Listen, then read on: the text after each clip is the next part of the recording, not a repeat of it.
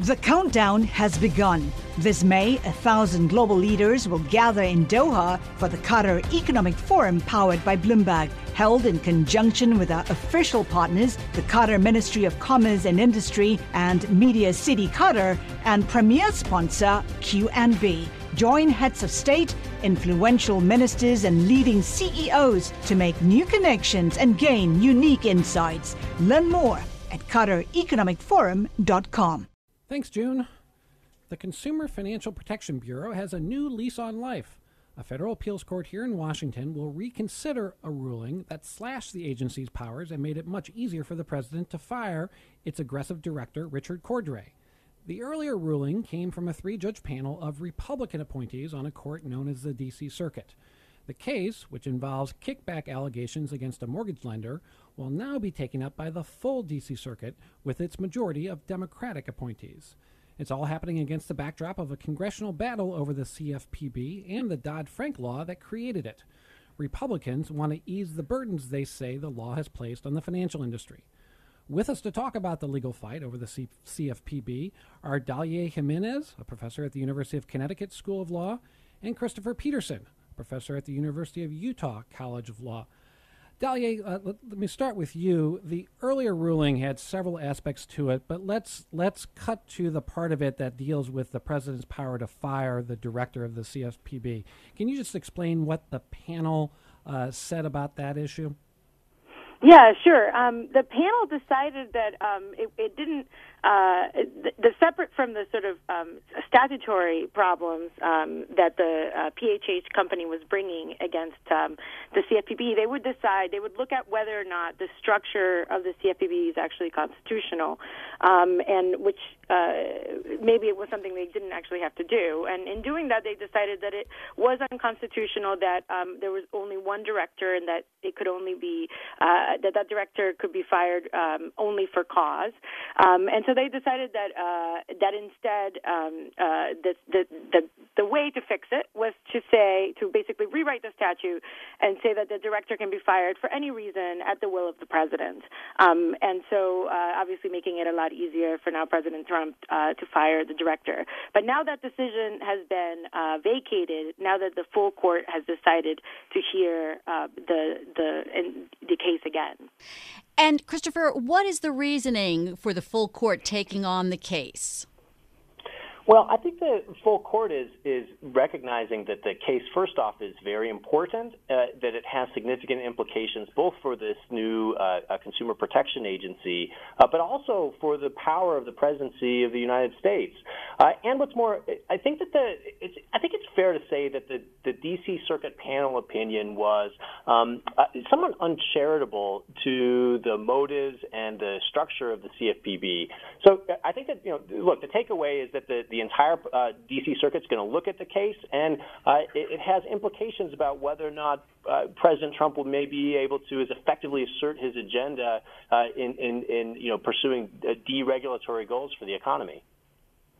Dalia, as you mentioned, there's also a statutory component to this case, which is basically PHH arguing that the CFPB had changed what had been the common understanding of a law involving real estate settlements and then improperly applied it retroactively.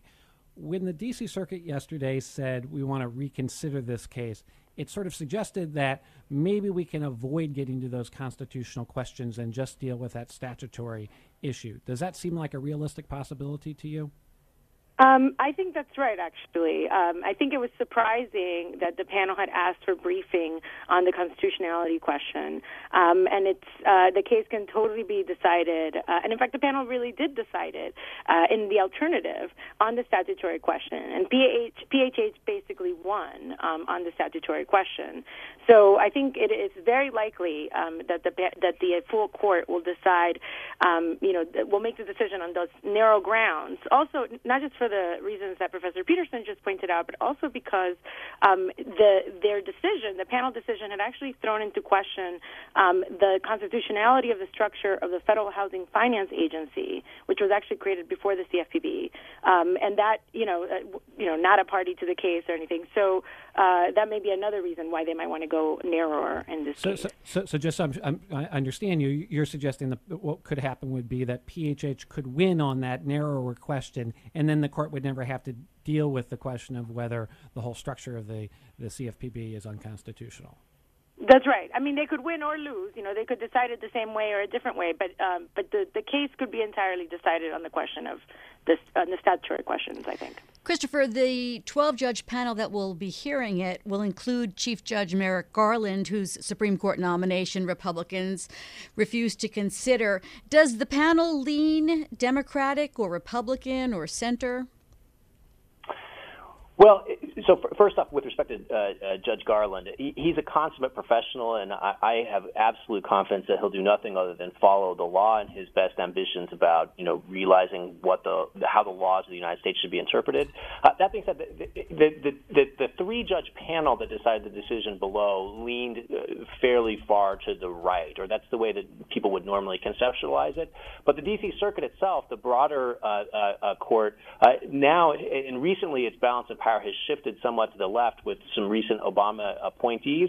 But I also want to caution that, a lot of the questions that are here are not really very easily sort of tracked out on a traditional left-right Democrat-Republican spectrum. Some of the questions at issue are questions of constitutional power and separation of powers that are not just regulation good or regulation bad.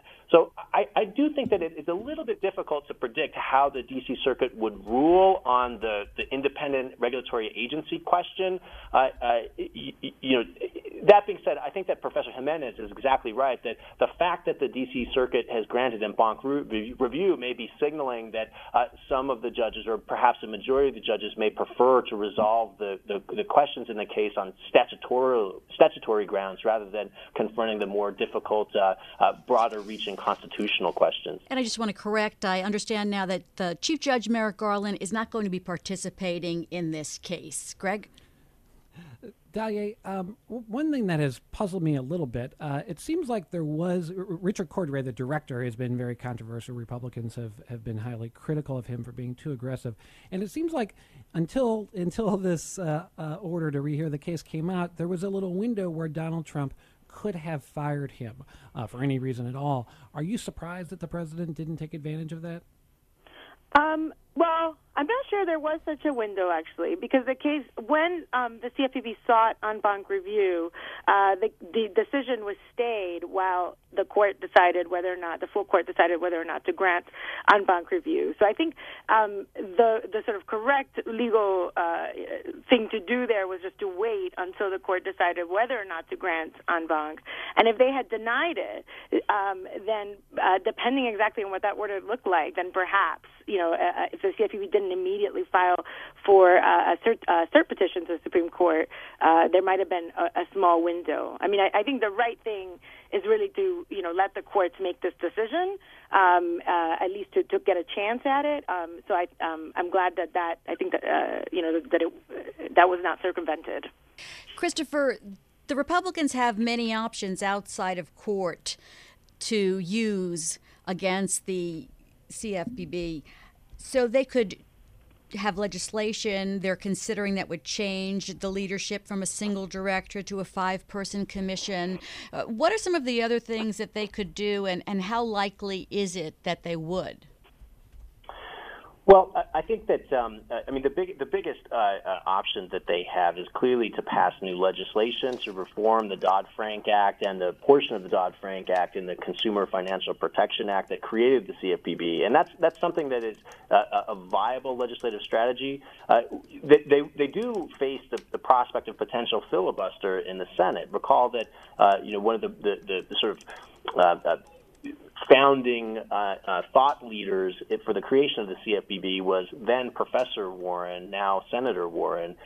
Presumably, if there's anything that rolls back on the CFPB's powers too aggressively, you can anticipate that she would attempt to filibuster. And unless the Senate is willing to change its rules, whatever changes that the Republicans in Congress want to get to the agency would have to surmount that 60-vote barrier. So who knows how that's going to shape out. But there are, with respect to not just the structure of the agency, but particular matters that the agency may be working on, such as regulations that are pending or enforcement actions that rely on particular statutory provisions, there are also potential options that the Republicans have there as well. So, for example, there's a regulatory review statute that allows Congress to invalidate regulations that are adopted by the agency by voting to do so in Congress. And that could potentially create another independent obstacle to some of the agenda that Director Cordray has laid out. Christopher has inadvertently teased a later portion of the show. We're going to actually talk about the Congressional Review Act, a very important law that I confess I didn't know anything about until a few weeks ago. Dalia, back to the legal fight. How does this play out in terms of the CFPB and the Trump administration? As I understand it, the CFPB has independent litigating authority, so that both at the en banc D.C. Circuit and perhaps elsewhere, could we see the CFPB up against the Trump administration? That's an interesting question. I don't actually think that they have. I mean, I think they still have to go through the Department of Justice to. They have to do that. Professor Peters might actually know more, but I think that's right, that they would not be able to. I mean, that would be very odd. You've stumped me. Okay. I don't. Well, Christopher, jump in if you have thoughts on it. Sure. No, it's perfectly understandable that there's some ambiguity here, and the agency's still a young agency, so it's still working some of these things out as they go along. So, but the agency does have independent litigation authority, and unlike say some of the other agencies, does not have to rely on the Department of Justice's attorneys to bring enforcement litigation in court. That's one of the sort of key features of the Dodd-Frank Act. But that being said, generally speaking, the Bureau has relied on the Solicitor General's office in Supreme Court matters, and that could create a potential issue in the event that a petition for certiorari was granted by the Supreme Court. But that's a bridge that hasn't been crossed yet, and there's a good chance that won't actually happen now that the D.C. Circuit may be signaling that it's going to sort of extinguish this case. Of course, don't want to predict that with any real certainty. They don't hand out crystal balls with tenure at my university, but at least for the time being, that issue is not before the courts. Dalia, tell us how important and what the role of the CFPB is. Well, and actually, I think this is one of the sort of positives of this decision, coming back, being in the news again, is the CFPB, it's really the one agency who's there protecting consumers. One of the reasons why it would be very difficult for President Trump to fire Director Cordray for cause is because it's been doing a, stand-up job of protecting consumers. Almost $12 billion have been returned to consumers, 30 million consumers have received relief. Companies who've been violating the law in all sorts of different financial areas have been ordered to, change their practices, to correct them, to give restitution to consumers. And I think that's something that we need, And then the reason it was created was because we thought this might have prevented the financial crisis. Perhaps the hope is that it will prevent a next financial crisis, and that's something that, I think we should all want. I want to thank our guests, Dalia Jimenez of the University of Connecticut School of Law and Christopher Peterson of the University of Utah College of Law, talking about new developments in the legal fight over the Consumer Financial Protection Bureau. Coming up on Bloomberg Law, we'll talk to former Senate Democratic Majority Leader George Mitchell. The countdown has begun. From May 14th to 16th, 1,000 global leaders will gather in Doha for the Qatar Economic Forum, powered by Bloomberg. Join heads of state influential ministers and leading CEOs to make new connections, gain unique insights, and uncover valuable opportunities in one of the world's most rapidly rising regions.